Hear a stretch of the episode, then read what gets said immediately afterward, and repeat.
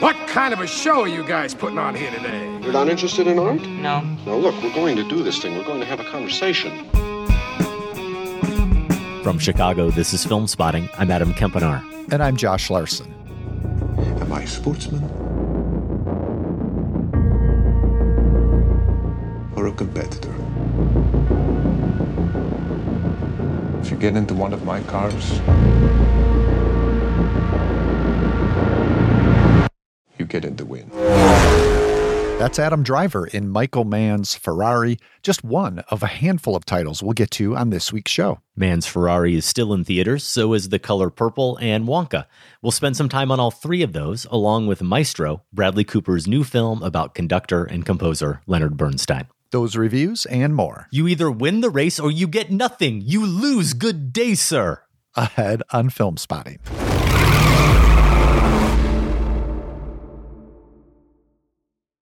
Welcome to Film Spotting. Josh, this seems to happen every year. It's our end-of-year movie orphans show. High-profile films that came to theaters sometime after we recorded our big Best of 23 roundtable that we're just getting to now. We're getting to discuss anyway. Yeah, in some cases we hadn't seen them yet. You would think otherwise we could have fit them in that 3.5-hour show somewhere. Yeah, you would hope, but we had a lot of cramming to do, and we had a lot to cram into that show. It was almost 3.5 hours. Michael Phillips, of course, joining us along with Mariah E. Gates. And none of these titles quite made the cut, though when we get to one of these films, I'm probably going to be finding a spot for it in my top 20 anyway. I do have a change to the top 20, Josh. We'll get to that here in a bit. The first show of the new year is also unusual because it's sandwiched between two of our biggest shows and two of our most stressful shows, that Best of the Year Roundtable and then also our year-end wrap party, which we're recording live in Los Angeles. It's almost here. As we're recording this, we're only a few days away from the big live show. Indeed. Checked in on my flight status today. It is that close. Like to keep an eye on how things are progressing. Cannot wait to get out there in LA. And yeah, we wanted to make a note. I think we've shared this a couple places now, but if you are hearing this before around noon on Saturday, the 13th, and you want to get a ticket, you haven't, pulled the trigger on that yet, go ahead and do that. Don't wait until you get there because we're going to be at Regal LA Live, great venue, but there won't be an opportunity to buy a ticket at the door. So 6:45 doors will open, 7:15 is the show time. And if you're going to join us, don't have a ticket yet, go ahead and get that online right now. Yeah, the show really can't come soon enough for those of us here in the Midwest. I was out in the driveway for hours today dealing with, 10 inches of snow at least. And the temperatures, when we actually come back from LA, I think are set to be around -4. Oh, no.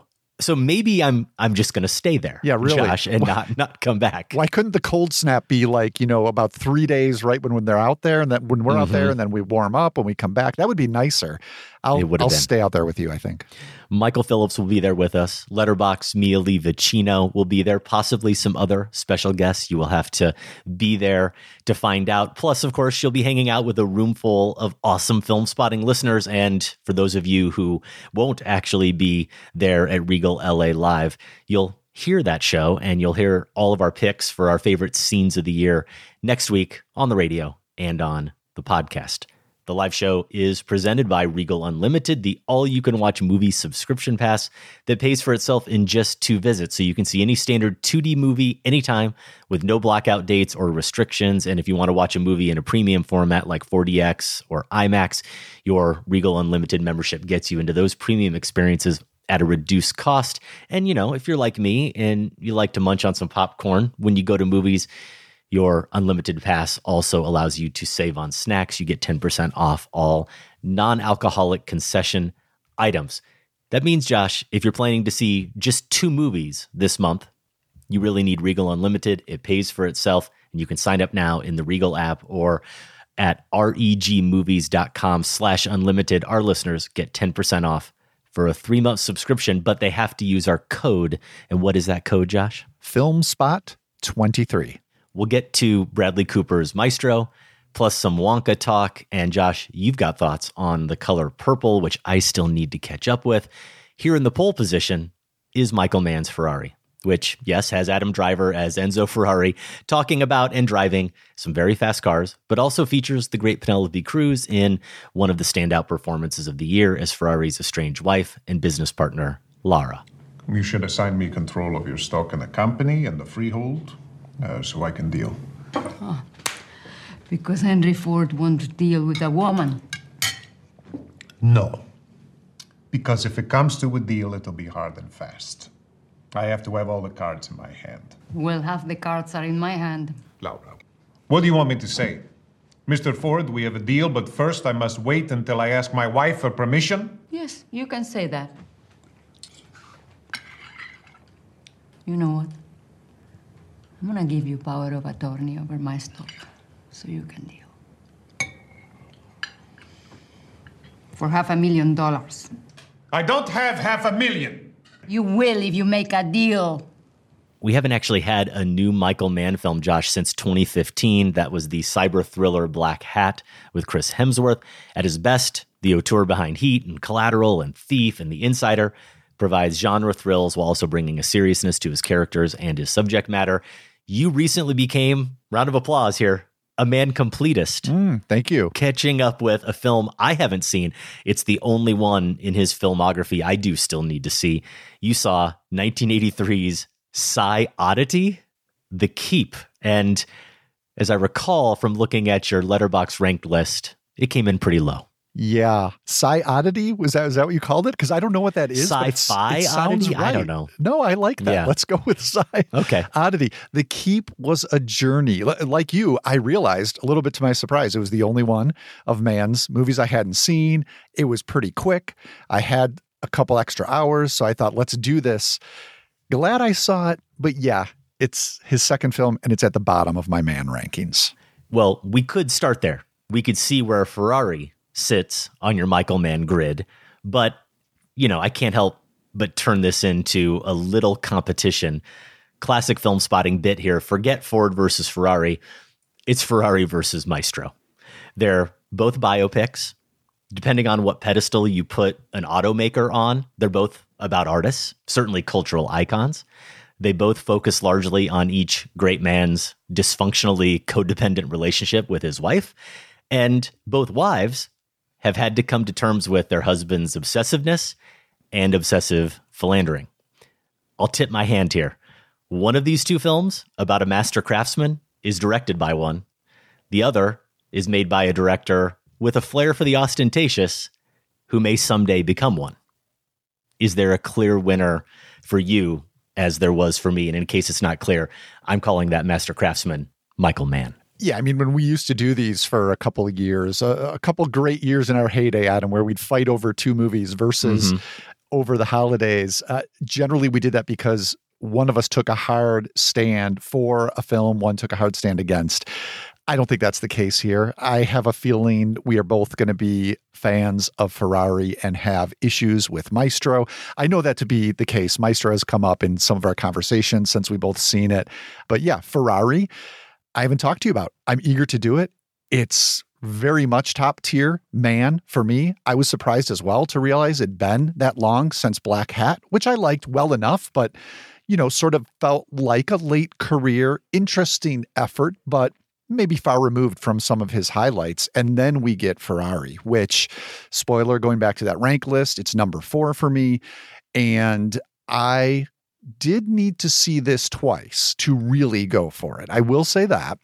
We can get into some of the things that held me back that maybe I didn't get entirely over with that second viewing, but I was able to set them aside that second viewing and just fall in love with the ways Ferrari revisited, as you've hinted, some of Mann's typical obsessions, but with a slightly different style, a sunnier daytime style. I've come to think of Mann as like neon at night, right? That's when he does his stuff. And we get, you know, a significant night sequence here. The race itself at the end, it begins in the middle of the night. But yeah, there's a lot of Italian sunshine here that is nonetheless not painting a very rosy picture. We see an obsessive man in Driver's Ferrari who lives according to an inner code that seems to be the only way he can live the way he wants to live, but comes at great cost to those around him. And interestingly, particularly for Ferrari being a car racing movie, one of those elements to this code is time. The way Enzo Ferrari is always fighting against time. It seemed to me, maybe as much as Oppenheimer, that a ticking clock was going on in the background somehow in Ferrari. I don't know if that was literally the case on the soundtrack or if that was just how the filmmaking felt and the intensity of the scenes felt, or the fact that Driver checked his watch, literally checked his watch in almost every scene. But I think that is what made the movie especially interesting as this exploration of the tyranny of time, how there's never going to be enough of it for any of us. But for someone like Ferrari, whose passion with racing is about being faster than others, creating cars and engines that will be capable of breaking records, that tyranny was an especially heavy load for him to bear. And, you know, we can talk as well. I think you can see this in titles like Thief, his debut, which we watched, I think, for the first time for both of us last year. No, I had seen it. You'd seen it. Okay. It was a first time for me. Yeah. And Heat, of course, you know, probably his most beloved film. Time is essential in both of those. Characters are fighting against time. It's a tool that they use, but also hems them in. And so to see that played out again here in this different setting, this mid-century Italian setting, made Ferrari quite a thrill and showcased Mann back at the top of his game, I think. Mm-hmm. Yeah. In this case, and with characters who choose the professions they do in Michael Mann's films, especially the case here in Ferrari, your time almost certainly will come. That most often means death and ghosts, as he talks about them. He refers to, at one point, actually, at a couple different points, he talks about friends of his who he lost in a race 24 years ago, the same race, dear friends of his, and all you can do is accept it, accept that that's the deal you've made, basically, when you got in that seat, and you move on from there. In a lot of ways, you see how these characters overlap with some of those other characters you mentioned, including Neil McCauley from Heat. I needed two times as well. I had seen Ferrari before we did our best of 2023 top 10 show, and I gave on that show an 11 through 19. This is the one that I think now is snuck somewhere into that 11 through 20. I'll go ahead and round it out with a full 20. The rewatch was so rewarding for me as well. I will say this, part of what I think affected me the first time, Josh, was simply watching it at home, and I don't mean missing out on the incredible visuals, though, of course, that would be better on a big screen, but the sound. I really found myself multiple times clicking the subtitles button. I watched a screener. I was hoping I could just understand the characters a little more, and I think that's just because of the Italian accent, and maybe we'll talk more about that as well, that some of the characters are employing. And it's a movie where a lot of characters speak in very hushed tones, not big proclamations. And I really had to lean in, but knowing that the second time I did lean in, and I found myself processing the film a lot more. We'll get into Maestro and that competition I've posed here, but the comparison for me was instructive, because the thing I found lacking in Maestro that Mann, and I'll say his screenwriter deliver, Troy Kennedy Martin is credited as the writer, though he died in 2009, they deliver the stakes. There are three narrative strands here to this film that all connect so neatly and are so full of dramatic tension. We've got the race, the Mille Miglia, which he's going against Maserati. There's stakes there. That's his big competition. They also need to be successful in this race, really, to continue their businesses, right? Like, their entire companies and their legacies in that regard are on the line here with this race. Then you've got his relationship with Lena, who's played by Shailene Woodley, who he's had a son with, and you've got the dilemma of whether or not he's going to recognize his son as his son publicly, and whether or not he'll keep her happy, and that relationship with Lara, Penelope Cruz, and maintaining the arrangement they have. As he says at one point, they have history, and that's the tidiest way of summing up what is a very complex intense relationship. Business and romantic and family history. Right? Yeah, so all these things connect, all these things intertwine. Recognizing the son also means that he has an heir. So there's continuity for his business, the company continuing after he's gone, but also that legacy. So they all connect, as I said, and I was so curious to see how they would all play out, because this story was one that was unknown to me. And then the filmmaking, of course, we have to talk about not just the way he approaches the racing scenes, but there are two just standout bravura sequences in this film. And hopefully we have the same two here. And this gets back to what you said about time and how these men all live by the clock. And in this case specifically, they live by stopwatches.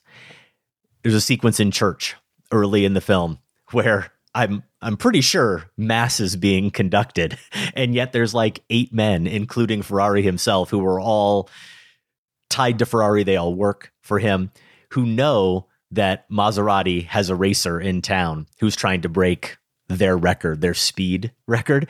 And the implication is that they can hear it, that they're close, that they know it's going on, that they hear the gunshot. Yeah, that's it. On second watch, before I thought this was a real stretch of magical realism, but on second watch, I'm like, okay, they're suggesting they're actually close enough to the track. They can hear the starting gun. They can hear it. So they know the race has started and they know the race has ended. And each one of them are timing it. Yeah. And I love that it is each one of them. Some of them are sitting right next to each other, like 4 guys in a row. It's not that they're going to depend on one guy to do it. It's a control thing. Yeah, it's all their instinct.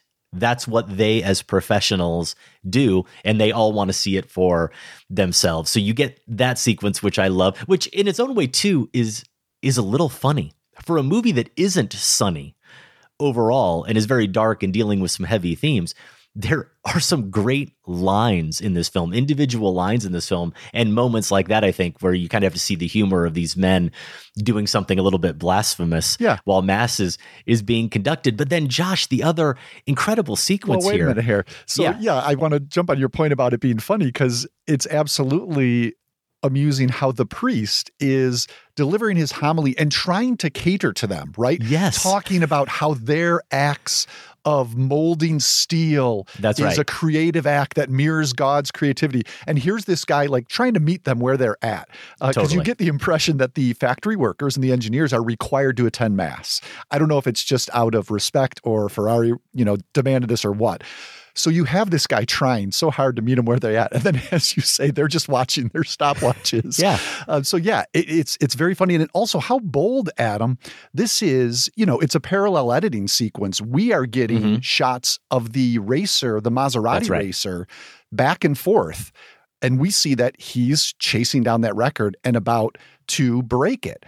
What do we have here? This is a blatant reference to maybe one of the most famous parallel editing sequences ever, right? The baptism assassination sequence in The Godfather. That's what I thought of too. So how bold of man, fairly early in this film, this Italian-themed film, to be like, yeah, I know it's going to come to your mind right away, but I'm doing this anyway, and pulling it off. I mean, obviously, this movie is not in the same ballpark as The Godfather, but I think I like the boldness of even playing around in that territory. I do as well. And then I think whether or not he's paying homage to any other films or not, I think he takes that boldness up another step in the opera sequence. Yeah, here this again, is my favorite. Using music, right?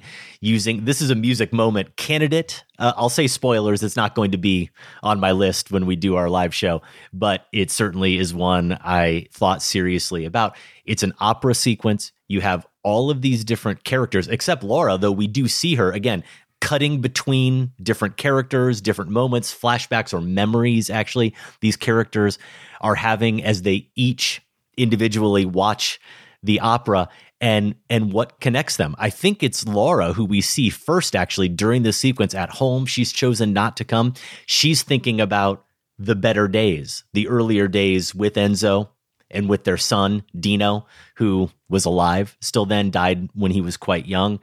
Then we go to Enzo Ferrari's mother, who's a character in this film, and she's thinking about the son she lost, the other son, when he went off to war. At one point in the film, she says, not to Enzo, fortunately, but she says the wrong son died. Yeah, is actually a line that she has. And then, without it all in front of me here, frame by frame, I love the way he ties together going into Enzo's memory, and then it's seeming like it's also maybe a shared memory almost of Lena, of the Shailene Woodley character there, who is also at the opera, though they're not sitting together, of course, because they're not acknowledging their relationship or the son that they have. And it's the moment when she comes to him and says, I'm pregnant. So this is the moment when they're both, it seems, almost reliving the moment when they realize that he could have another son, or he is going to have another child. So her memory is this happier one, but also one with some bittersweetness to it, considering the acrimony that they're currently engaged in. She's thinking back on a happier time as well. And so I'll use that word connection again, the way literally through the editing and the camera work, he connects those characters and the past and how it's still haunting them is really one of the beautiful sequences in the film. It's so lovely. And because of that editing, we should probably cite the editor here, Pietro Scalia. It's also struck me, Adam, you know, just thinking about this movie and the way it's concerned and obsessed with time as the characters are, like, what a great way to manipulate time as filmmakers, to give us this history about each of these characters. Some of these things we're learning about for the first time in this montage, and just deepening who they are as people, including, as you said, Enzo's mother. Daniela Paperno plays her. Only a handful of scenes, but very effective ones. And we get to know much more about her. And this also has a little bit of magical realism in that you mentioned Lara, you know, isn't at the opera. I don't think his mother is either, but both of them come to the window of his home. And the suggestion is they can just sit by the window and hear the performance, which, of course, even if they were next door, they likely could not. But I did like how this and that earlier sequence in the church give the sense that this town is so tight-knit and close together that you can hear your neighbors across town as if they were right next door. There's just a sense of both intimacy and claustrophobia that comes with that. And that plays really well in this sequence also.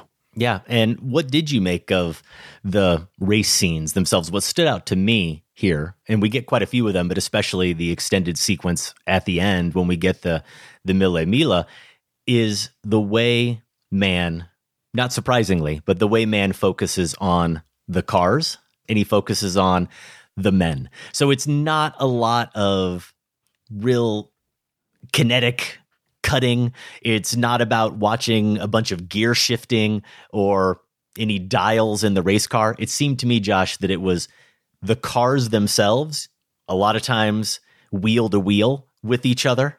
It's the machine and it's the man. It's a lot of eyes. It's a lot of us looking into kind of the window into the man. And that's what a lot of these scenes are really constructed on. It made me think of what we often will praise when we watch a really good musical, which is we want to see the dancers. We want to see longer shots. We don't need the quick cuts. Let's see the talent on display. Let's watch the movement of it. And that's what I felt like we got here, where we were very often focused on the cars themselves and how they were being maneuvered. Yeah, I think that's right. It's just beautifully sustained because this race, as I said, starts in the middle of the night. It goes across the Italian countryside into the next day at least, and it held me. I was gripped the whole time, and I'm someone who probably, if you know, would have said, if I go the rest of my life without another movie car racing scene, I'll probably be okay. I found this incredibly gripping. I think you're right. It's tied to the individuals. We know there are 4 or maybe 5 Ferrari racers whose subplots and individual experiences and personalities we're tracing. I think this sequence does a good job of honoring each of them in their own way. And there is even just some lovely flourishes that accentuate and foreshadow something that might happen later in the race. I'm thinking of one moment where they're flying through a town and the camera is following the cars, as you say. They make a turn and it just stays on its path and swoop straight into a building that has this ferocious face carved into it. I forget if it's actually a lion or a human's face. Yeah. The camera lingers. The camera leaves the cars and brings us into this frightening image that prefaces something that's going to happen later. So yeah, just beautifully constructed. I would say, this is the third standout set piece that this movie has, but it is more than these individual set pieces for sure. As you suggested, it's weaving it into the narrative so beautifully. So did anything hold you up? Because I did have, as much as I appreciated what he was doing physically, I did have an Adam Driver issue here. I did as well, Josh. Okay. And I feel bad about it because... Which I never thought I'd say, ever. Exactly. Big fans, both of us. But and this is kind of the lamest critique to offer, but I did have that experience where I never forgot that it was Adam Driver. Yeah, I'm with you. And maybe it's just an age thing. Mm-hmm. I do think, as I said, the physicality of his performance, watching what he was doing with his hands was so fascinating to me. I think it's crucial to who this guy is and the bearing he holds, the reputation he has, and how he kind of pushes his way into rooms and in conversations using his hands that establishes that reputation. All of that stuff, I think, is so great. Watch his hands particularly. There's the great scene where he talks about the deadly passion and the terrible joy to his racers. He's kind of lecturing them, right?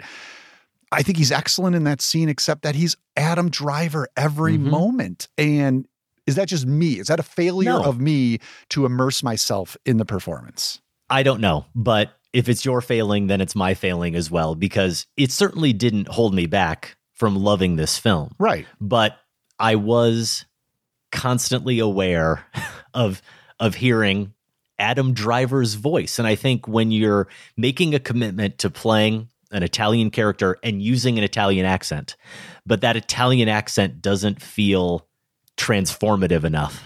It feels like you're putting on a voice. And that's how it felt to me here, but almost not enough. It wasn't consistent enough. It wasn't transformative enough. I felt like I was listening to Adam Driver the whole time. And I do think his physicality and some other elements of the film made the performance work. Yeah. But there was something I felt was lacking. And then I know there's been some criticism of her online, but it's justified. Josh, with Shailene Woodley's accent work or lack thereof, I'm just saying honestly, when I watched the film the first time, I guess I didn't pay enough attention to her last name in the film. I believe it's Lardy, but I thought she was American. Sure. Yeah. I truly thought that character had somehow come to Italy as an American and he met her after the war and they got married. And there's also a moment later in the film, I noted this, where they're having an argument about something and he says something, I think like, oh, you think I'm being too Italian. You think I'm being too bourgeois. And she says something like, I'm not a beatnik, or don't call me a beatnik. And so the way that he said that, almost like she was from a different culture, and her using the term beatnik just made me think, okay, maybe she really is. But there was no sense for me watching this film that she was an Italian woman. Yeah. Ever watching it. I'm with you. And I only knew she was, Josh, because I saw people critiquing her on social media after I saw it the first time. And I went, wait, she's Italian. She sticks out incredibly. I will say that, technically, if you think of Lena as a character, I think Woodley is hitting every beat she needs to hit there. This is a woman who's clearly been very patient, long suffering in her way.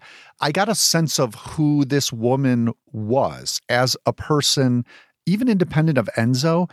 But there was, and maybe it does come simply to just the presentation of, and the accent, there's just something that every scene she was in, she stuck out like a sore thumb. Yeah. And I hate to play, I of all people should not play accent police. And I try not to do that. I did find, Driver's distracting and Woodley's lack of one, I guess you could say. And then even when it comes to Penelope Cruz, maybe this isn't fair. I think she by far gives the best performance, but here's the truth. When I hear Penelope Cruz speaking English in other films, it generally comes with an accent. So perhaps an Italian would hear Penelope Cruz and say that her accent was just as bad. But even aside from that, I think Cruz just gives the most consistently rich depth of feeling, never for a moment doubting who this Laura was and what she was going through as well, suffering and fighting for, the fight that she was going through every day of her life and these raging emotions she had both for Enzo and for their past. And this is before she even comes to learn some things she comes to learn. And then again, it ties into time, right? Enzo has less and less time for her every day. And she begins to realize that this becomes the tyranny of time for her. And it's a tragic performance. And just that scene, that early scene in the mausoleum for their son, who died as a boy a year before the events of this film. So this is fresh. And she just sits there by herself. Enzo does this as well, separately from her. And they both have a crying scenes. Driver is given some dialogue. And as we've discussed, it's not a bad performance. Handles it fine. Cruz comes in, doesn't have any lines to work with, and it just like kind of shows you how full-blooded a performance can be without a single word. Yeah, that really is one of her standout sequences, though there are so many in this film. And what a great way, even visually, to tell us everything we need to know about that relationship and how they're dealing with their grief in different ways. We literally see them cross paths with each other, going in and out of the mausoleum. And we've just watched him, as you said, have this dialogue with his son, Dino. And I think maybe this is misplaced a little bit here, Josh, but she's a character who's never shy about expressing what's on her mind. She talks a lot in the film when she has scenes, and she expresses herself very vividly to Enzo and to others. And Enzo is a little more reserved and quiet. And yet, what does Mann do in that scene? He reverses it, right? And we get Enzo being the one who talks to his son, has all of that dialogue. And when she comes in, the camera just stays on her face. And yet there's so much happening. The same movement, the same dramatic movement that we see from the beginning of Driver's scene to the end is all there in her sequence and maybe more, but without her actually saying anything. It's all there in her face. It's all there in her eyes. And so a great touch there by Mann, a great way to showcase the differences between those two characters without there being any redundancy and us seeing each character have their moment with their deceased son, but have them be variations on the same thing. They're dramatically different, and yet dramatically they're also very much the same. And she gets so many sequences here in this film. This is where maybe we'll start to transition into Maestro a little bit, Josh, because it's another point of contrast for me where none of the scenes, and we'll talk about some of them, none of the scenes between the husband and wife in Maestro felt like they had the history or the dramatic tension and stakes, like every conversation that occurs between the two characters here in this film. I'd say, we'll get to it. I'd say there's one sequence that stands out, but for the most part, you're right for Maestro. One last bit, though there's so much more we could talk about here with this film. Something that stood out to me the second time that I really liked, a touch in terms of the writing. Enzo talks about with his drivers that if you get distracted, remember he's talking about one of his drivers, De Portago, but actually it's who De Portago replaces. De Portago replaces Castellotti, and he's going for the record that Maserati had taken there earlier in the film. And there is an accident. This is early in the film. He's not a major character, not a spoiler. There's an accident, and he's talking about how, well, it's really his fault. Actually, he kind of blames someone else, but I won't get into it, who he blames. But he is blaming the driver as well, because he says he is thinking about the woman that was there at the track. I think they're engaged to be married, and there was too much pressure on him. And when you lose your concentration as a driver, these are the kinds of things that happen to you. And what does Laura accuse Enzo of later in the film? Losing his concentration and focus when their son was dying.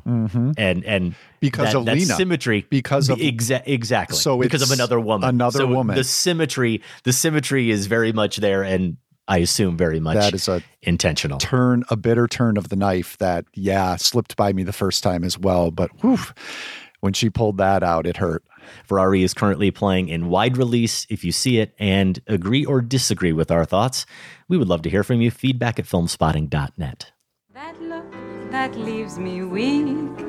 You with your eyes across the table technique. Fascinating, because we come from an aristocratic European family on your mother's side, and your father is American, and he's Jewish. And then you moved to Chile because your father... It's amazing, I remember all this. I remember everything. I don't know how. So you moved to Chile because of your father's business, and now your family planned in New York City, studying piano, but you're actually studying acting. And that is a career which demands the versatility to play a panoply of characters. And that is my conclusion, that you, my dear, are very similar to me. How? Because you had to take all the pieces, all the bits of you that are scattered across these varied landscapes and create the veritable person that stands before me now. And how is that? You just asked me, and I know. Okay, Russian Orthodox Jew. From Bradley Cooper's Maestro, that's Cooper with Carrie Mulligan. The meet-cute between Cooper's Leonard Bernstein and Mulligan's Felicia Montealegre. Maestro played in limited release in late November before coming exclusively to Netflix in December. So here we go, Adam. We've got a famous person biopic, not exactly birth to death, but it does begin with an older, aging Bernstein reminiscing about his late wife, Felicia, and jumps around a bit from there. I'd say we get a fair chunk of Bernstein's life, mostly beginning with his 1943 debut at Carnegie Hall. We're on record already on this show. Neither of us big fans. Is it fair to maybe start with something we liked and then get into it?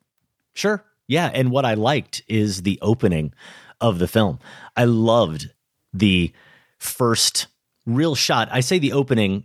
Let me be clear. There is that later in life Bernstein sitting at the piano, reminiscing. He's being filmed and he's talking about his relationship. Then we go back into the story. That part's in color. We go back into the past and we start with this black and white shot. The sequence is in black and white, those memories. But we start on him getting the phone call, waking up, getting the phone call that he's going to conduct today, that the conductor's taken sick. This is the breakout. This is the moment where Leonard Bernstein basically became Leonard Bernstein, right? And the way Cooper shoots, and the aspect ratio here is more square and confined to begin with. And then it opens in the dark as he's waking up to the phone call. And the only light, there's a curtain that's completely blacking out the light that's coming in through a window, except for the very edges. And it basically creates a proscenium. And for me watching it, at least at home, watching it on Netflix, it was like an optical illusion where I was sure that we opened on a scene that was, in fact, a stage. I thought we were looking at a stage, and it was a darkened theater, and the stage curtain was down with light emanating from the back. But then, of course, you do see him. You see the character emerge in the dark, in the shadows, take that phone call. And the way that scene transitions to the scene of conducting itself. And early in the film, there are so many wonderful transitions like that between sequences, Josh, where it literally flows together. With the camera and the editing, there's a fluidity sequence to sequence that felt to me deliberately and effectively musical. Like the movements of a symphony, everything here is connected. Unfortunately, I didn't love any other shot in this film as much as I love that opening shot. And that transition technique was at some point abandoned. Yeah, but it wasn't abandoned for any more reticent filmmaking, I would say. No. I got, you describe it well. It's bravura. There are bold choices. It's probably well done, but that opening sequence for me was a red flag. And it was showy in a way where I thought, oh boy, we're going to get a lot of talent shoved down our throats, aren't we? And maybe it put me off to a degree that I couldn't recover from. And I hesitate to say this because I don't want any filmmaker to ever not take a big swing, not to go strong, to go hard and put on the screen what they have in their dreams. I can't tell you what the line is between, someone doing that in a movie, even like Poor Things, which I didn't like quite as much as you, but and did wear me down eventually, but didn't put me off ever. You know, even as I was getting exhausted by it, I was on board with the ambition. Maestro exhausted me by that opening sequence as much as the entirety of Poor Things did. And you mentioned it, those transitions, the first maybe 20 minutes are so full of these, like, not even, it's like, not just how can I get artfully from this portion of Bernstein's life to the next. It's like, what is the most ostentatiously artistic way I can do that? And that's what I'm going to do. Again, why is that bad? And in another case, I might say, bravo. I can't tell you. It's like a visceral reaction. And I had that throughout Maestro. I was supposed to say something nice, wasn't I? I'll get to that. Yeah, you failed. But I'll just say a word that comes up that Carrie Mulligan uses early on in their courtship. He's choosing among ties, and she says about one of them that he's picked up, a bit garish. And at that point, it was like, ding. That's it. That's it, Felicia. You have named what is holding me back from this entire movie. Now, I will say, as you mentioned earlier, we were talking about Ferrari, that between them, Mulligan and Cooper, there's not an authentic moment, something like that, that you really believed in. And I would agree for the most part. They seem to be playing characters. Even Mulligan, who, you know, is, I don't think, giving a bad performance here, but not working at the level we're accustomed to. Maybe it's the material. Very well could be. But I do think that late in film section where, and this is not spoiling anything, but Felicia is diagnosed with cancer. They have had years of separation at this point. We're not even sure if they're on very good terms, but Bernstein does manage to rouse himself out of this sort of late life carousing period the movie suggests he was getting lost in, to return home and be with her. And I do have to say that whole section, I thought, nailed something relatively authentic in two people who, again, the same word that came up in Ferrari, had significant history, meeting a significant moment with, despite all the past that had not been good between them, managing to reclaim what had been good in this crucial time. That part moved me. It genuinely moved me, which is saying something because, as I've already suggested, I was way out by the time we got there. So it pulled me in a little bit. I think Mulligan is at her best in those scenes. But yeah, it was a respite for me from the rest of the film. Yeah, we really saw the exact same film other than maybe the opening scene and maybe even the first 20 or 30 minutes, because there was a portion of the film based on that opening. And I'm not going to try to convince you're wrong about the opening scene, Josh, but actually, you were, of course, right in terms of what it portended, but at least that opening shot was something that wasn't just flashy. And in fact, it's not flashy in the way we might think of it. The camera's not moving. It's just the way the shot is lit. But is it drawing a lot of attention to itself? Yes, it is. But at least it's engaging me as a viewer. It's making me focus my eyes, and I'm trying to process what I'm seeing. And we take those flourishes that come in those transitions. And I honestly thought again, I don't remember the exact amount of time. I didn't put it in my notes, but for 20 minutes or so, I thought, I don't know why people are being down on this film. This feels like a masterpiece to me. That's where I was with this movie. And then it just eventually wore me down. And it's the combination of that overdone artfulness, the calculation of it. You said it. I was thinking the same thing. I don't know how to articulate it. I don't know if you can. And this is, of course, subjective. Other people listening or watching this film could feel exactly the opposite as we do. But why is it that we can watch some of the bold strokes taken by someone like Martin Scorsese or even Michael Mann, Killers of the Flower Moon, Ferrari, and we see what Cooper's doing here, and it feels to us as viewers overdone. Mm-hmm. It feels too ostentatious. It feels too calculated, as opposed to something that feels organic. I think usually the way we try to articulate that is, do I feel like it's truly serving the movie and the characters? Mm-hmm. Mm-hmm. Is it serving the stakes? Is it serving the overall narrative? Am I taking something away from those choices that's amplifying the script? Or do I feel like it's the director really trying to find a way to impress us? And that's the case here. And I know, again, that's a fine line. you may hear this, someone else, and think we're crazy. But that's the feeling we both had with this film. And I'm going to get into a little bit of the performances here now, but also tie it back to Cooper and what I mean. That helped, yeah, go ahead. Yeah, that helped clarify, the way I've been thinking about it too. I think you're right. I think calculated is a very helpful word. I basically came away from Maestro feeling that the movie itself, how it moved, what it showed us, what it did, was more interested in Cooper, Bradley Cooper, as an artist than Bernstein. I know. So this would have been off-putting if it was a movie about, I don't know, a hardscrabble high school English teacher. But the fact that it's about one of the artistic American giants of, what the 50s on, whatever the timing was, makes it even worse. That is what I came away feeling, is that the movie wasn't quite as interested as in Bernstein. Yeah, actually, that perfectly transitions back to where I was going, Josh.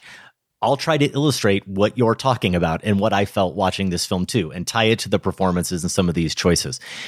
And let me say this about performances too, because I know some people are very high on Bradley Cooper here. Most people are even higher on Carrie Mulligan. Of course, there are performances I love in movies that I don't love, and vice versa. But generally, I'm someone who struggles with appreciating a performance purely on a technical level if I'm otherwise not invested in the characters and their story. And I was not invested in this story or these characters at all. The lack of stakes really is what that was about for me.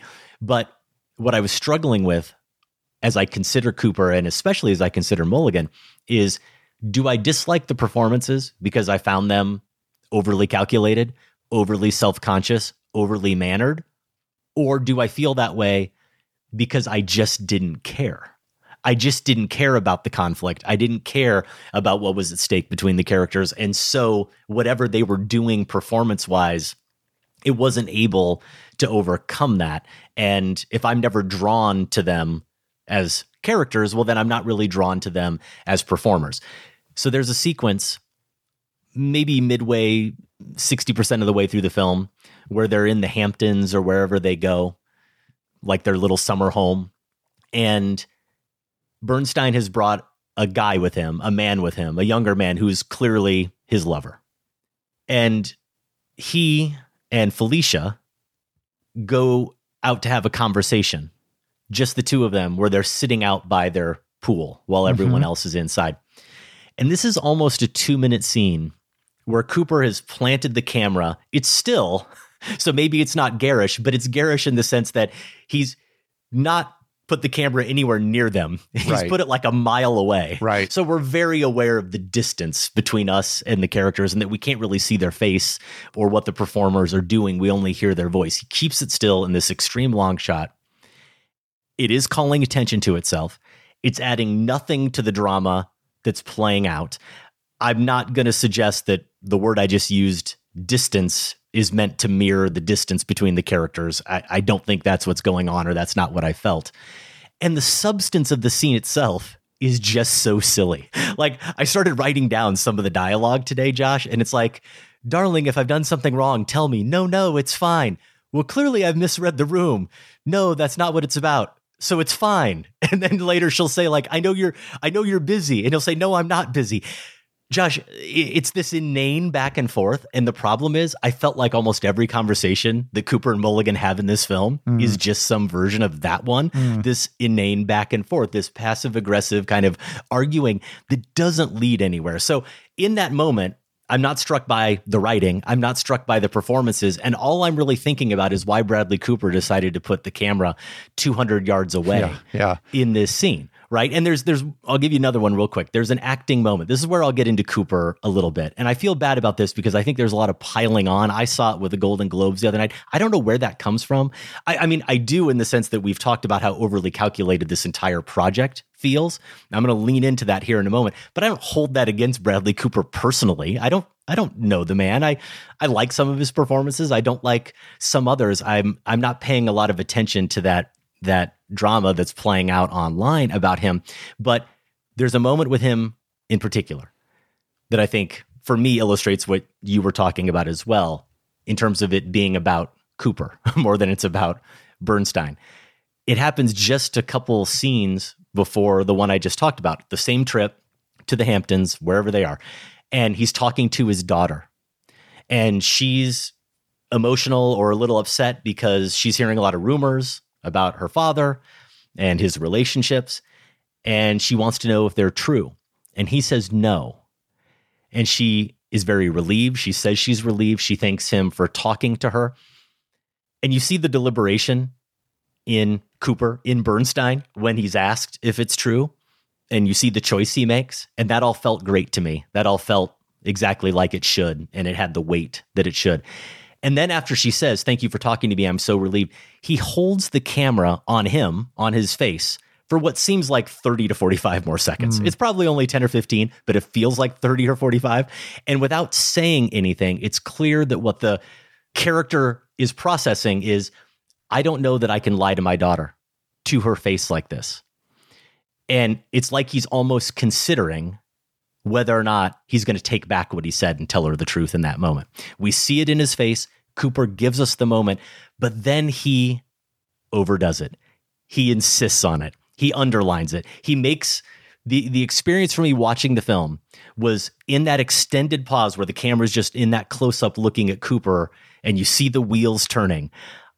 I became completely detached, and I was only thinking about the choice Bradley Cooper was making, not the choice Leonard Bernstein was making. And here again, I want to stress, I truly do not care about what other people are saying about Cooper online, or I haven't watched a lot of the press clips. But a week or two after I saw this film, and I never thought there'd be any conversation about that scene. Of all the scenes in this film, anyone would talk about that. But I'm scrolling through social media one day. It's him and Mulligan being interviewed, and he's talking about that scene that really stood out and so detached me. And he's talking about it, and he says something like, I'm paraphrasing here, I don't have the exact clip, but he says something like, it was so hard to lie to her. And let me be clear, he's not saying like me, Bradley Cooper. He's clearly saying me as Leonard Bernstein, to lie to my daughter in that scene. But he says that I thought to myself, I can't believe I maybe am going to have to change my script because I can't do this. Like, I'm going to improvise in the moment and not lie to her. And I'm actually going to alter the script of my film because of that. And my point is, I wasn't surprised at all to hear that after the experience I had with that scene, to find out that, oh yeah, he completely overanalyzed the moment. And in that moment, I was watching Bradley Cooper, the actor director, go through the anguish. I wasn't watching Leonard Bernstein go through the anguish at all. Yeah, there are a lot of extreme close-ups of Bradley Cooper as Bernstein in this film. And to our point about Adam Driver and Ferrari, I as well never forgot that it was Bradley Cooper. I think it's from the rare, you know, not that many, but clips I have seen of Bernstein being interviewed or conducting here and there. I think it's probably, you could call it a perfectly modulated Bernstein impression.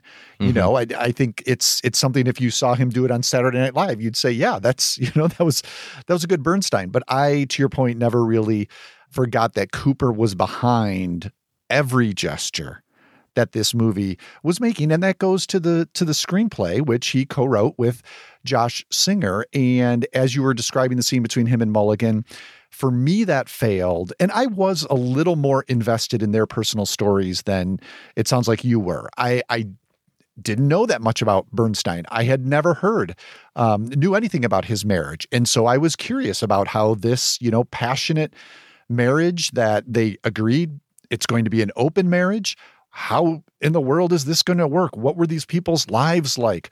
And I never found the connecting dots between the early couple, where this was an agreement between them, and the breakdown of that agreement. It's like we suddenly went to Felicia not being able to take it anymore. And that's right. Completely understandable. But at the screenplay level, I don't know that we got those scenes. That may have been why it felt a little bit silly to you. It's like, yeah, well, why are they having this little spat now? Like what's the, you know, what's the deal? So there's a little bit of a story construction issue there as well for me. I agree. And yeah, I'm blessedly not following any of the Cooper backlash myself, but I will say I came out of this thinking, and having a conversation with someone a few days after I'd seen it over the holidays at a gathering, huge Bernstein fan.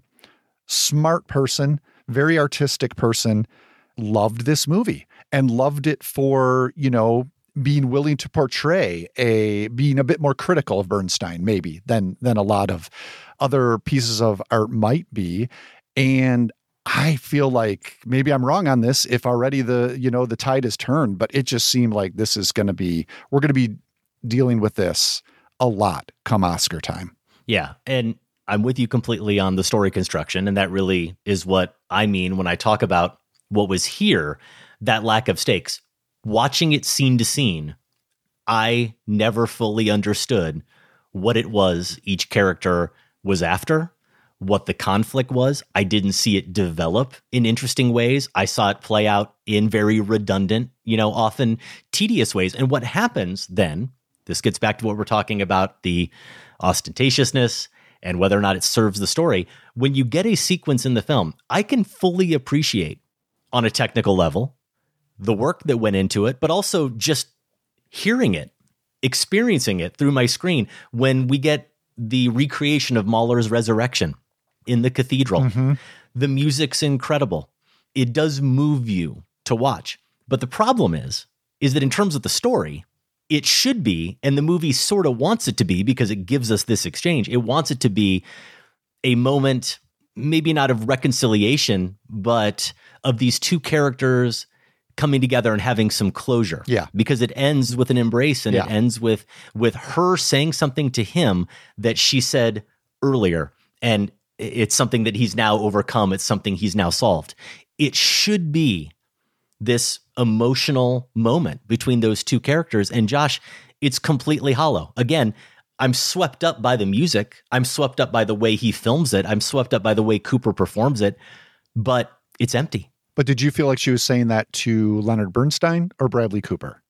Great point. I no. I mean, I'm not trying to be pithy. Like that was my reaction to that scene, is that she was encouraging him at how well that sequence had just been made. I think for me, I didn't quite go there because her specific line is a reference to her saying earlier that he directs with too much anger. That there's hate. Yeah. And that he abandoned that there, unless you're also suggesting that maybe Bradley Cooper directs with a little bit of rage. And that rage might be, I really want everyone to look at me and what I've accomplished. Maybe. It could be. Yeah. All right. Maestro is currently playing exclusively on Netflix if you see it. And agree or disagree with us, we imagine there's a few of you out there who are very much Team Cooper and Team Mulligan. We would love to hear from you. Feedback at filmspotting.net. We have a couple of ways you can help the show, if you don't mind. If you're a regular listener, or even if you're still getting to know us, take a minute and give us a rating or a review on Apple Podcasts or Spotify. Believe it or not, every new rating or review we get does help us reach new listeners. We want to thank one of those listeners, Luke Stanaway, left a recent review on Apple Podcasts. Luke writes, I've been a loyal listener of Film Spotting for about 8 years now. Adam and Josh offer some of the best insight available into film.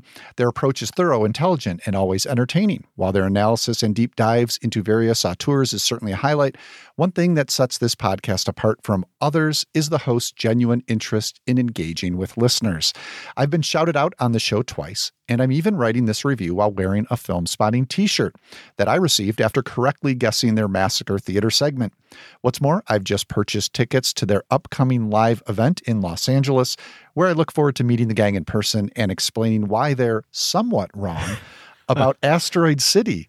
Long live Film Spotting. Well, thank you, Luke, but I can't wait to hear more in LA. I don't know. Yeah. I mean, we're both pretty big fans. Is Luke anti-Asteroid City? Well, I like that he added in parentheses, they're just somewhat wrong. Uh-huh. He's not going full incorrect, Josh, but he was doing so amazingly with that email, and then he just had to throw that he's not a big Asteroid City guy. But you know what? We'll overlook that, and we'll be able to thank him in person for those incredibly kind words. Excited to do that. Another way you can support Film Spotting is by joining the Film Spotting family. In addition to keeping us doing what we're doing, your support does come with perks. You get to listen early and ad-free. You get Producer Sam's weekly newsletter. You get monthly bonus shows. January, we're going to do some Oscar nomination chatter after those nominations are announced. And as a member, you also get access to the complete Film Spotting archive. Something like, I know we're only on episode 950 now officially, but when you add in all the extras, I'm pretty sure it's over 1,200. You can get access to all of them at filmspottingfamily.com. When you see sand here, imagine water. If you dive in, you can't reach the bottom. You dive in. Yes, it's called swimming. I don't believe you. There's Wonka himself, Timothée Chalamet, in the guise of Paul Atreides in the trailer for Dune 2. Seems to be, Josh, one of the most anticipated films of the new year. This weekend, as we've mentioned, we'll be in LA recording our year-end wrap party. That's our Scenes of the Year with some special guests, and that episode will post next week. But the following week, we'll kick off the new year in earnest with our 2024 movie preview. You can get a head start thinking about the new movie year by answering the new, deeply flawed Film Spotting poll question, which asks you to choose one and only one 2024 film. This does mean, for the purposes of our little stupid exercise, you'll never see any of these other films. You will only get to see this film. Which one do you choose? Josh, the options are Dune Part 2, which is supposed to come out March 2. They say, I'll believe it when I see it. This is one I'm learning about for the first time right here. Could not be more excited. Mickey 17. It's Bong Joon-ho's sci-fi follow-up to Parasite. Gets better. Stars Robert Pattinson. Gets better. As, quote, a disposable employee who's sent to colonize a distant planet. Now, there isn't a current release date for Mickey 17, but people are hopeful for a Cannes premiere. Yeah, that might be it. And there is speculation it will come out. So this really is a flawed Film Spotting poll question because it turns out this film may not come out in 2024. However, at the time, our producer put this document together and put these options together for the poll, Mickey 17 was on our docket. I don't remember the exact date, but it had a set release date this year, Josh. Looks like it's going to be pushed back. Hopefully it's not pushed back into 2025. All right, so you've got Mickey 17, you've got Dune Part 2. Another option, George Miller's Furiosa. This one due May 24. And then Robert Eggers' Nosferatu. You would think this is coming around Halloween, but no, it's going to be a Christmas release. So you can choose one of those. We will offer you a write-in option of other. We're going to get to a whole bunch of other titles as well on that preview show. But if you want to vote in this poll, you can do so at filmspotting.net. Do you want to betray where your head is, Josh, at this point? My head is still exploding from Mickey 17, honestly. Okay. I mean, this is a really tough poll for me, but I think that one's probably got to be it. Yeah, I'm just a little bummed about it now because I'm looking at our schedule and I had it penciled in. I think March 29th is when it was supposed to open. And now we're going to have to wait a little bit, it seems. But you can vote for it if you like. Just at quick glance, I don't know how you go against George Miller and Furiosa. I know. I think that's going to get my vote. Yeah. It's either that or Joker 2, Josh. Totally. You know me. Well, I mean, there's a reason Sam didn't put that in the poll. Runaway winner for all of us. Uh-huh. Yeah, but it is, speaking of Joker 2, the sequel element is just, I mean, Mad Max Fury Road, technically a reheat itself, right? But the sequel reheat element does maybe not give me pause about Furiosa, but does give Mickey 17 an original vision, the edge. All right, this week on our sister podcast, The Next Picture Show, it's a new pairing.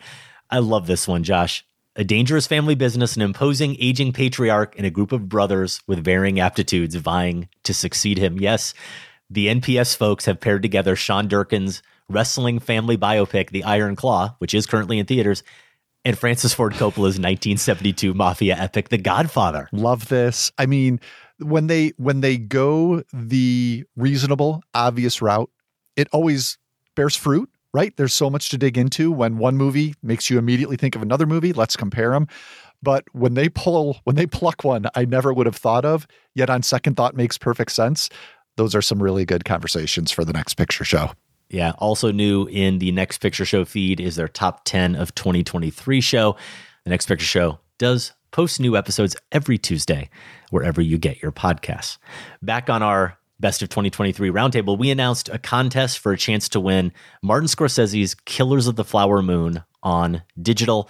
Lily Gladstone stars. Golden Globe winner, I think, Lily Gladstone, if I heard correctly, along with Academy Award winners Leonardo DiCaprio and Robert De Niro. They all star in one of the best films of the year, according to me, and you, Josh, even if you left it out of your top 10 somehow, misguidedly. You'll never forgive me. I won't. The epic Western crime saga is available now on digital, rated R from Apple, Original Films, and Paramount Pictures. This is all our listeners had to do for a chance to win. We asked them to send us an email and tell us your favorite Martin Scorsese film from every decade, the 1970s through the 2010s. And we chose 5 winners at random. Josh, let's list them. Our first winner is Emma Sobieski. Emma went from the 1970s with Taxi Driver, the 80s, After Hours, my personal favorite movie from Marty. I'm definitely a participant in the Gen Z After Hours Renaissance. Sorry, Emma says. I think that's a personal apology to me because I don't care for After Hours. In the 90s, oh man, Emma chose Goodfellas. From the 2000s, not a huge fan of anything from this era, she says, but if I had to pick, I'd say The Departed.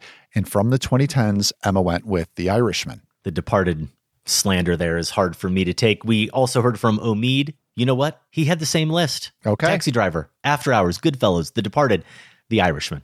Here's Jillian Pecoraro, our other winner. These are my favorites, not his best. Important distinction there. Jillian from the 1970s, Taxi Driver from the 1980s, The King of Comedy. Love that pick. Jillian went with Goodfellas, which she says is the only acceptable answer from the 90s. The Departed took the 2000s, and The Irishman took the 2010s. There's only one new choice there in The King of Comedy, and yes, we've had 3 winners, and not one of them have yet said Raging Bull for the 80s. We'll see if we remedy that here in a moment. Julian Birchman is also going Taxi Driver in the 70s, After Hours in the 80s, more Goodfellas and The Departed love, but yes, the 2010s instead of The Irishman. And you know what? I actually don't know. If you really force me to pick which film I like better, The Wolf of Wall Street or The Irishman, I'm not sure. But I like that Julian made his pick, the best of the 2010s, The Wolf of Wall Street. Wasn't that our first Versus episode, Wolf of Wall Probably. Street? Speaking of which, Versus a Bradley Cooper. Am I right? Would it have been Silver Linings Playbook, another Bradley Cooper effort? Though that's a Bradley Cooper movie and performance I don't love, as I also didn't love, Josh, American Hustle. That's what I'm thinking of. Ding, ding, ding. Oh my gosh, American Hustle so much better than The Wolf of Wall Street. Oh, come on, so much better. Oh my goodness. Yeah, that's right, folks. He thinks The Wolf of Wall Street isn't as good as American Hustle, and he doesn't like After Hours. Come for Josh. I'm fine. Julian finishes by saying, maybe not the most exciting list. I struggled with whether to choose After Hours or King of Comedy for the 80s, but After Hours won out by a hair. Yeah, Scorsese comedies, maybe not. Not for me anyway. It's a fun movie, Josh. Bryson Beck is our final winner. Going back to the 60s with the big shave. Show off. Wow. Calling it a bonus pick, Bryson is. That's Scorsese's. I called it. I actually called it a bonus pick. Oh, this is you? Okay. Yeah. Yeah. Well, impressive nonetheless. 70s, Taxi Driver. Here's your Raging Bull pick for the 80s, Adam. Thank goodness. From Bryson. 90s, Goodfellas. The 2000s, Gangs of New York. The 2010s, The Wolf of Wall Street. And 2020s, Rolling Thunder Review. Yeah, Bryson went Bradley Cooper on us. He wanted to impress us with his 60s pick and his 20s pick. I also love Rolling Thunder Review. Thank you to all of our winners. Email us feedback@filmspotting.net. We will set you up with your digital version of Martin Scorsese's Killers of the Flower Moon, available now. Let's give a few minutes, Josh, to, what is the number one film at the box office the past 2 or 3 weekends? Wonka, director Paul King's musical origin story of the famous fictitious chocolate maker. King is best known for 2014's Paddington and its sequel. The film has Timothée Chalamet's chocolate maker arriving in an unnamed European port city, famous for its trio of chocolatiers, Slugworth, Fickleburger, and Prodnose, a trio of chocolatiers soon revealed to be a sinister cabal in cahoots with the police, led by Chief of Police Keegan-Michael Key, and the church, a chocolate-obsessed denomination led by Rowan Atkinson's father, Julius. Wow, this sounds convoluted. And it kind of is. Wonka's dreams are further dashed when he unwittingly enters indentured servitude to the laundress, Mrs. Scrubbit, played by Olivia Colman. We're not done yet. No, we're not. Hugh Grant, much to your dismay based on what I saw online, Josh, Hugh Grant shows up as a chocolate-stealing Oompa Loompa who claims to go by the name Lofty. Yeah, let's just move on if we can. Here's Chalamet, not with Hugh Grant. Chalamet with one of his fellow captives at Mrs. Scrubbett's, a young girl named Noodle, played by Calla Lane. What are you doing? I'm making chocolate, of course. How do you like it? I don't know. I've never had any. You've never had chocolate? Still no. Well, lucky for you, Noodle, I have a selection of the world's finest ingredients right here in my travel factory.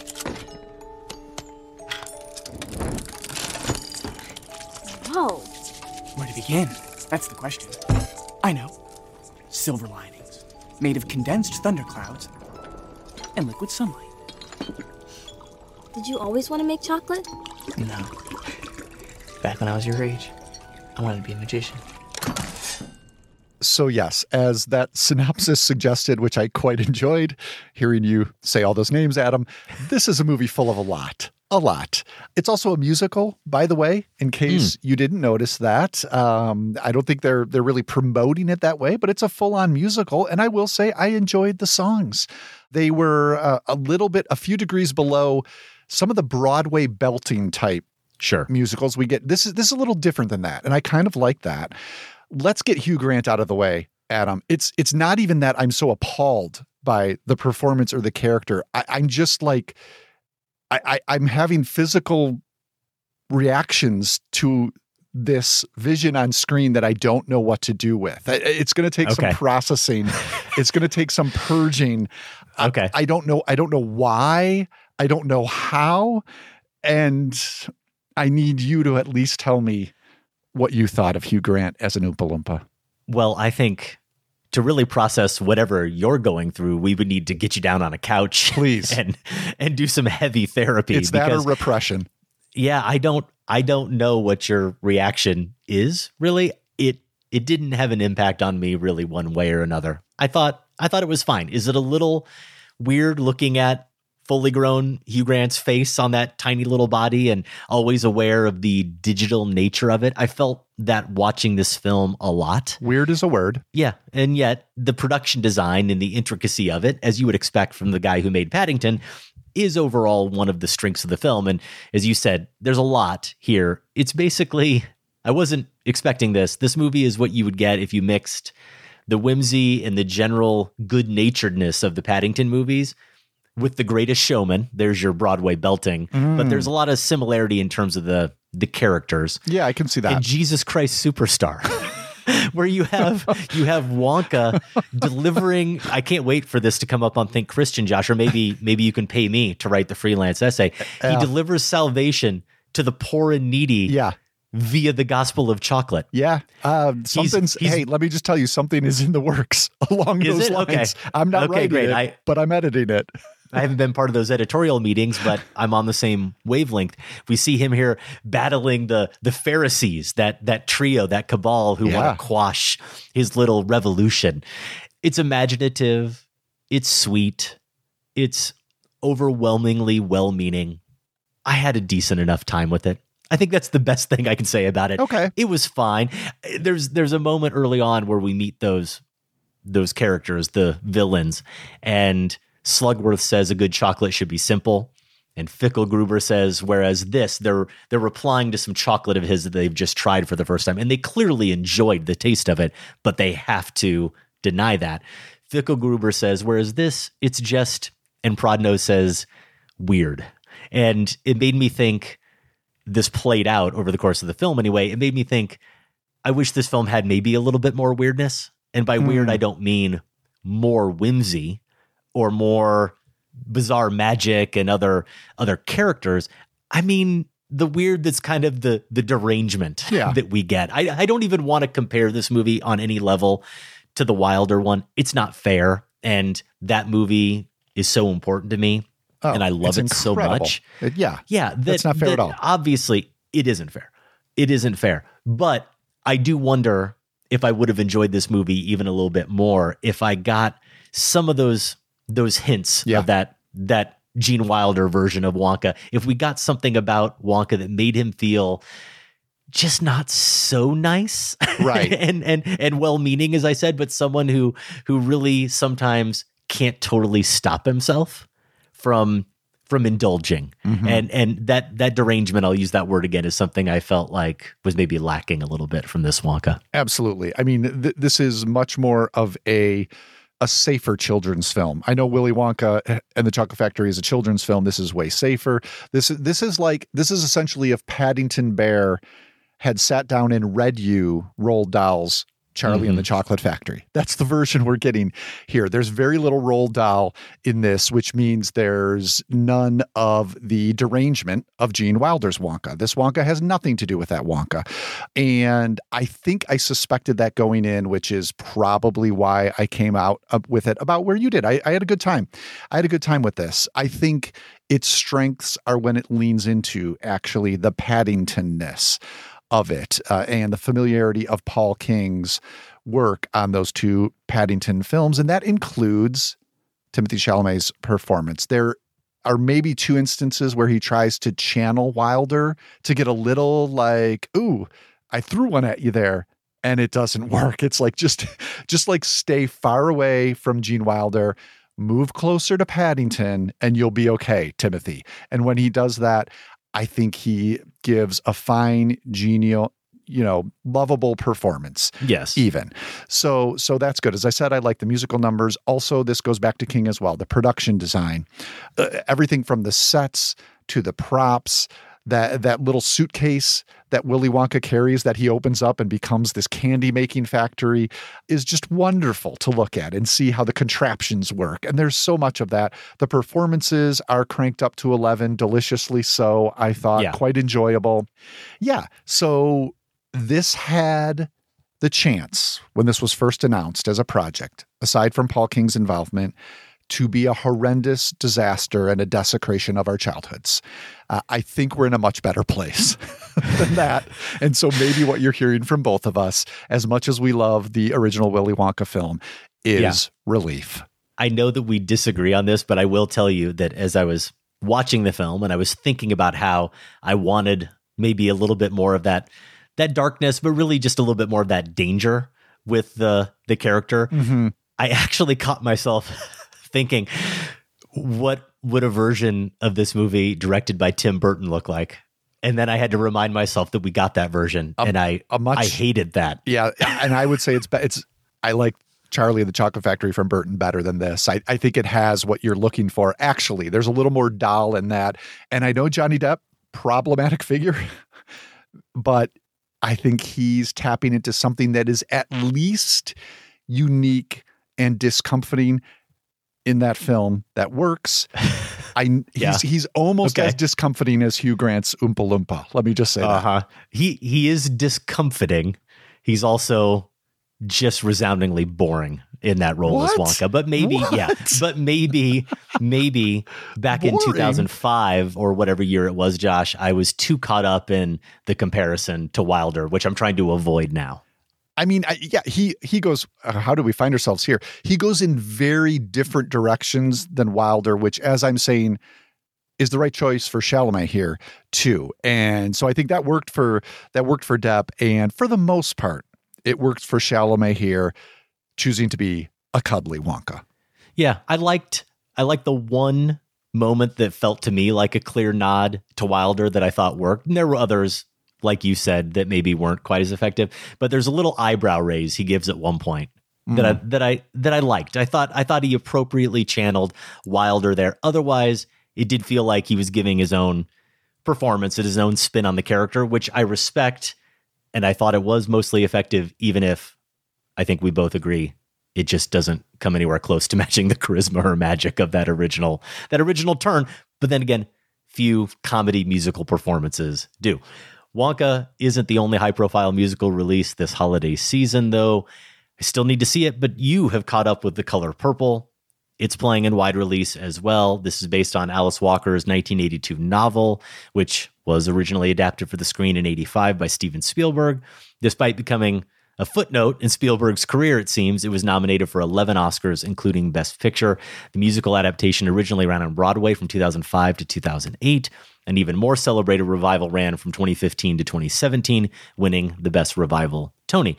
This new film adaptation is directed by Blitz Bazawule, whose previous film was the Beyoncé collaboration Black is King.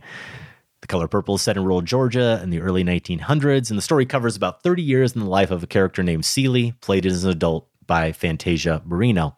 Celie suffers much. She's got an abusive father. She's separated from a beloved sister. She's forced into a marriage with an abusive husband, played by Coleman Domingo. Things only start to look up when she becomes friendly with her husband's mistress, a singer, Shug Avery, played by Taraji P. Henson. Let's go ahead and hear a little of Henson as Shug. Now there's something about good loving that all you ladies should know. If you want to light your man on fire, you gotta start it real slow. Keep on turning up the voltage till that man became a glow, like you're switching on a light bulb. Watch the juice begin to flow. Josh, over on Letterboxd, you opened your review by writing, "If a novel is unfilmable anyway, why not take a wild shot at it?" Tell us what made the novel unfilmable and how wild is Bazuwule's shot at it? Yeah, first off, you know, Walker's novel has become a cultural landmark by the fact that we've gotten two film versions of it and this Broadway production, and it is one of the great American novels. So for anyone who has not made the time for it yet, I'm glad this movie is around. That will maybe encourage folks to do that. It's incredible. It has an epistolary structure. So it's basically letters between Celie and her sister, who get separated as teens, and then are, you know, they write back and forth. Not going to spoil anything. And it's interesting because Celie's letters begin addressed to God. They transition to her sister. There are so many levels of items, you know, concerns of sociology, theology, gender, sexuality, all at play in this dense book that is gripping on an intimate personal level as well, hearing someone write these letters. So how is a movie going to do that? I think Spielberg's film is a good movie. It's nowhere near the novel. And so what I mean by this is, it sounds crazy to try to turn that into a musical, right? And there are, I think, limitations to that. I do think in this film version, a lot of these musical numbers feel not so much out of place, like they're making light of the heavy material here, but they felt truncated to me, and they do flatten all those layers I mentioned a little bit. They can't explore them as deeply. Yet, what the movie does, and I think this is huge, is that it preserves what the novel had as a sense of personal testimony. This comes back to the letter writing, right? The best numbers here, the musical numbers, and this makes sense because musical numbers are so emotional. They capture the anger and the exaltation of Celie's experience in particular, but also all these other characters. And I think Danielle Brooks is a standout, as so many people have said. And I think Fantasia Barrino as Celie gets a number, I'm Here, that does manage to capture what this character has not only been through, but also this inrushing of joy about getting out on the other side. And music has a way of doing things like that, that even the written word maybe can't. And so it's a somewhat ill-fitting project, but in the ways that it works and manages to honor the novel, I think The Color Purple, does really work. You know, not among my top 10, top 20 films of the year, but one I do encourage people to see. The Color Purple is out in wide release, and I'm eager to catch up with it, Josh, not only because you've recommended it, and many critics have, but confession time, I'm very familiar with the Alice Walker novel, though it's been too many years or more years than I'd like to count, but shout out to my Images of God and Modern Fiction tutorial class freshman year as an undergrad. I think Color Purple was maybe the first book we read in that class and the first book that we had to write about. And I mention that only because it underscores how embarrassed I am that I haven't had a chance to see any of the stage versions. I do still need to catch up with this film, as I said. And it's one of the 4 or 5 Spielberg movies I still need to see. Yeah. So despite my appreciation for the novel, I'm not aware, or I'm not familiar with any other version of this, any screen or stage version of this. And I really do need to remedy that. Now, I know your answer to this, just because you're this way. It's not quite the book in the movie in this case, but are you going to insist Or would you insist that I watch the Spielberg before I watch this new one, John? No, they're very different creatures, I would say. So I don't think that's necessary. And I also don't think you need to reread the novel either. I'm not, you know, it goes back to kind of our argument about this. I don't read the novels necessarily to like use them as a point of comparison with a film. It's more to like give them their due as a piece of art that came first. So You've read it, you did that, you know it. And yeah, now's as good a time as any to watch the Spielberg. I think you'll find it fascinating. Well, that brings us to the end of our show. If you'd like to continue the conversation, you can find us on Facebook, Twitter, or Letterboxd. Adam is at FilmSpotting, and I'm at Larson on Film. The current FilmSpotting poll has us asking you to choose your most anticipated 2024 film, Dune 2, or we have a couple other options for you. You can find that at filmspotting.net. For show t-shirts or other merch, go to filmspotting.net/shop. FilmSpotting is listener-supported. You can join the FilmSpotting family at filmspottingfamily.com. For as little as $5 a month, you can listen to the show early and ad-free. You'll also get a weekly newsletter, monthly bonus shows, and access to the entire FilmSpotting archive.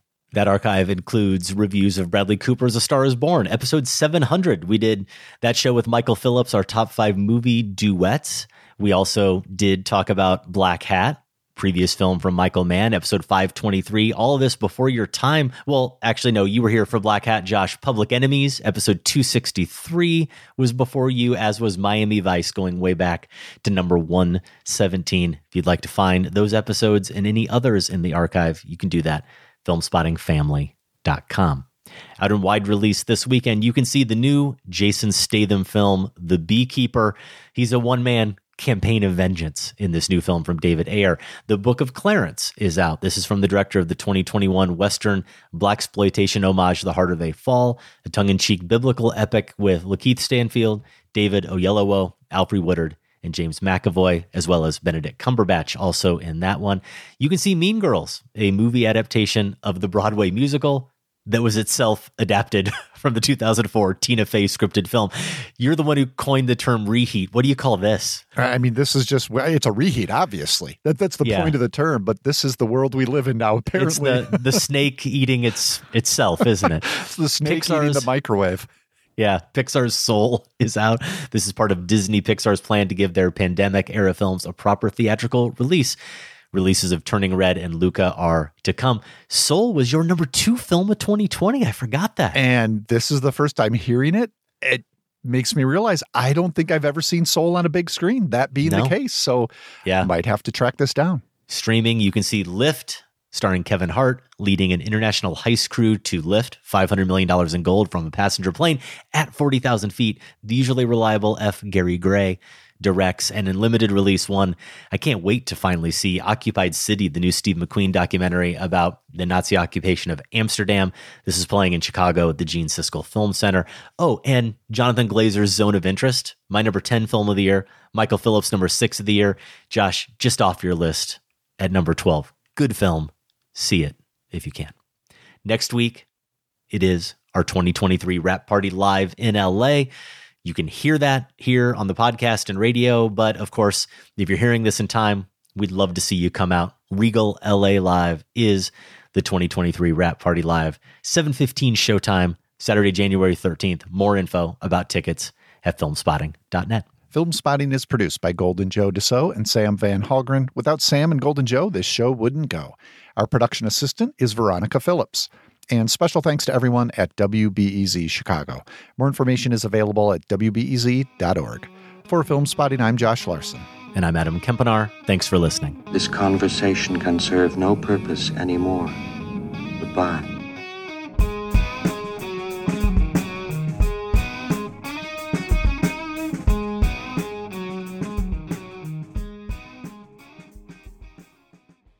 Film Spotting is listener supported. Join the Film Spotting family at filmspottingfamily.com and get access to ad-free episodes, monthly bonus shows, our weekly newsletter, and for the first time, all in one place, the entire Film Spotting archive going back to 2005. That's at filmspottingfamily.com.